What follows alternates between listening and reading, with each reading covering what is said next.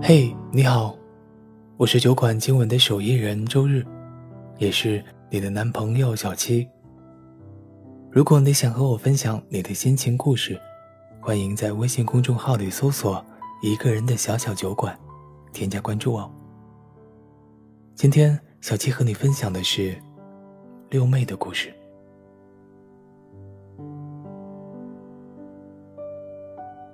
清河提着热水壶。穿过医院的长廊，来到了姥姥的病房。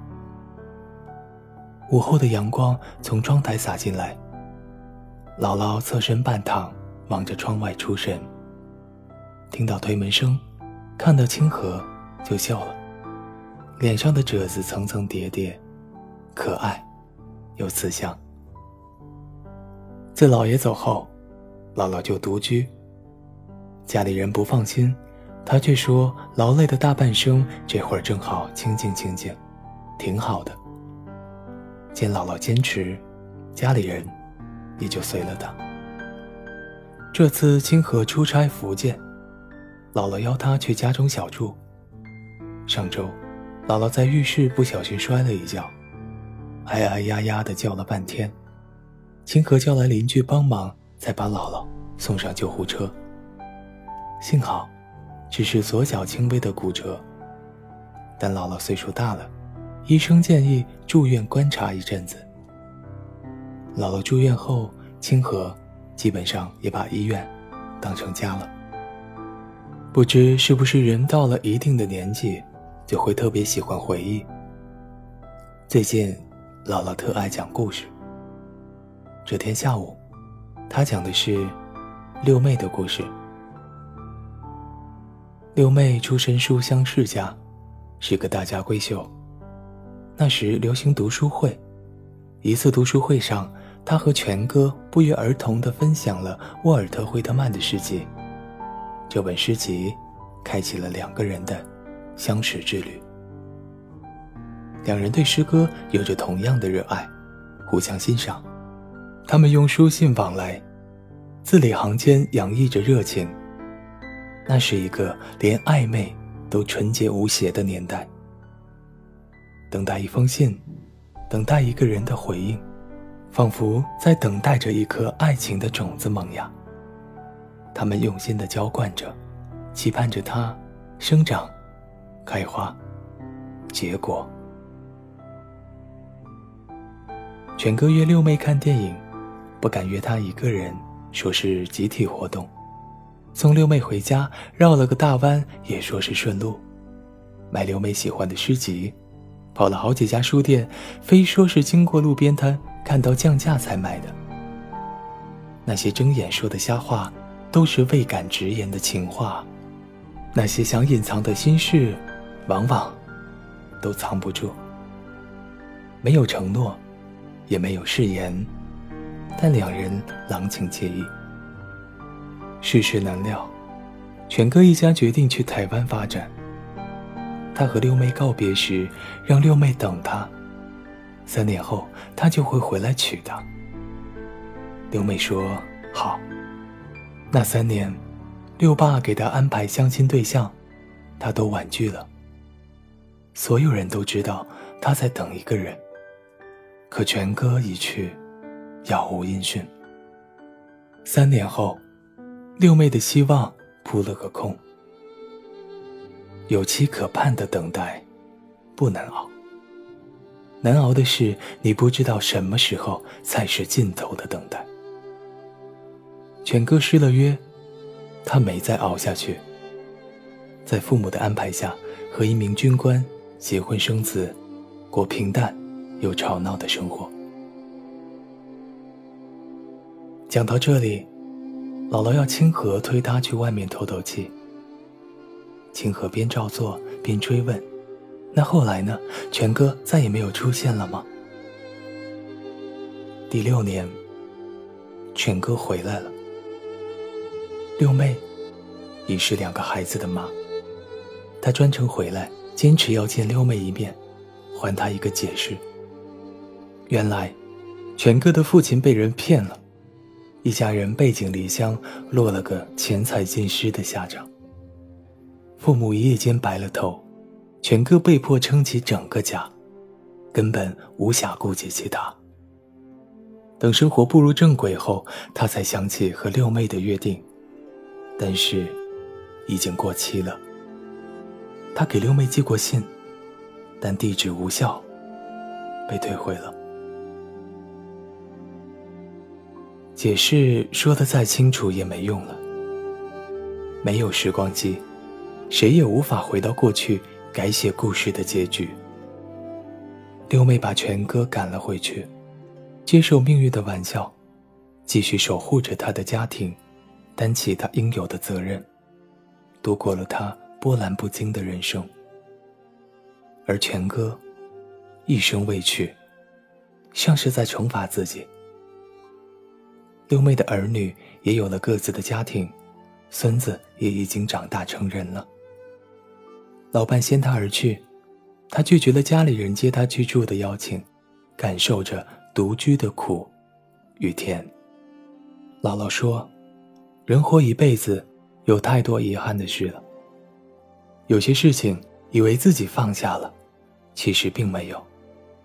记得爱过，记得那个人来过。”记得那个约定没能实现，回过头来，内心始终放不下的，还是那个人。有人劝全哥找个伴，但他就是不听。哎，姥姥接着说：“清河，你帮姥姥找找全哥好不好？”清河费尽周折找到了全哥的下落。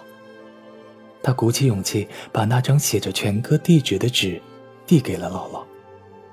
随后，他看到了姥姥因激动而颤抖的双肩。他捂着嘴，老泪纵横。出院后，姥姥的腿脚依然不灵便，却坚持要漂洋过海去看全哥。清河作陪，墓园。静得可怕。行列规整的墓碑里，有一座是全哥的。其实，那张纸写的是墓园的地址。他们站在全哥的墓前，姥姥把雏菊放在墓前。全哥，刘妹来看你了。以前。你最喜欢送我小雏菊，这次换我送你。一阵凉风吹来，姥姥的脸上有泪划过。放不下的那件事就去面对，放不下的那个人就去和解吧。人生遗憾那么多，能少一点？就少一点吧。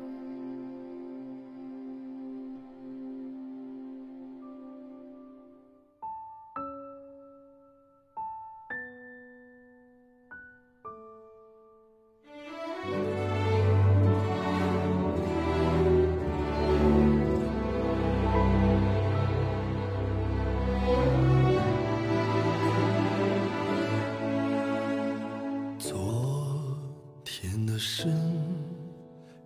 在眼前，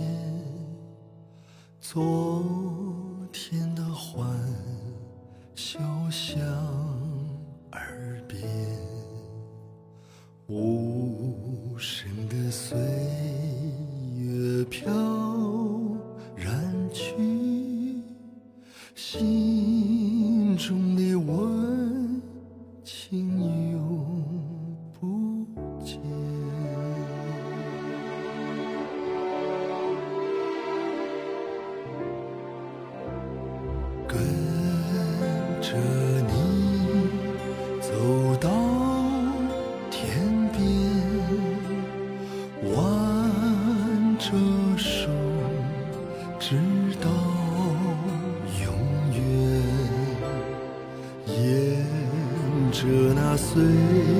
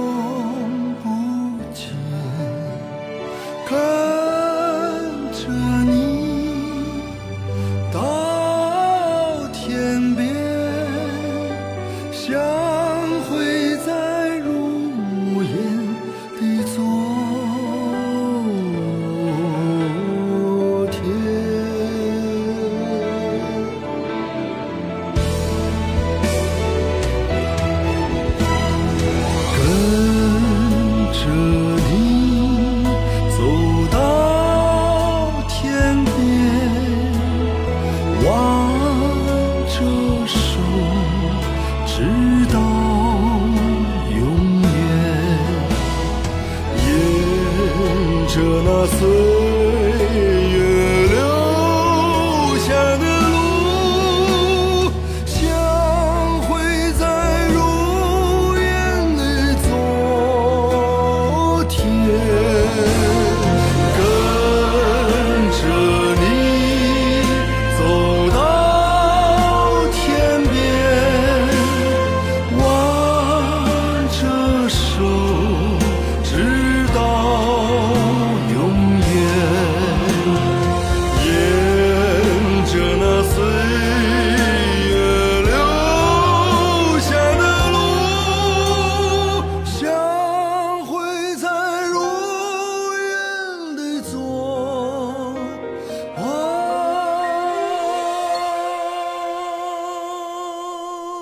这里是一个人的小小酒馆，期待有一天你能带着心底的故事如约光临。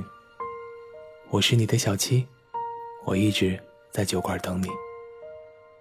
祝你晚安，下周见。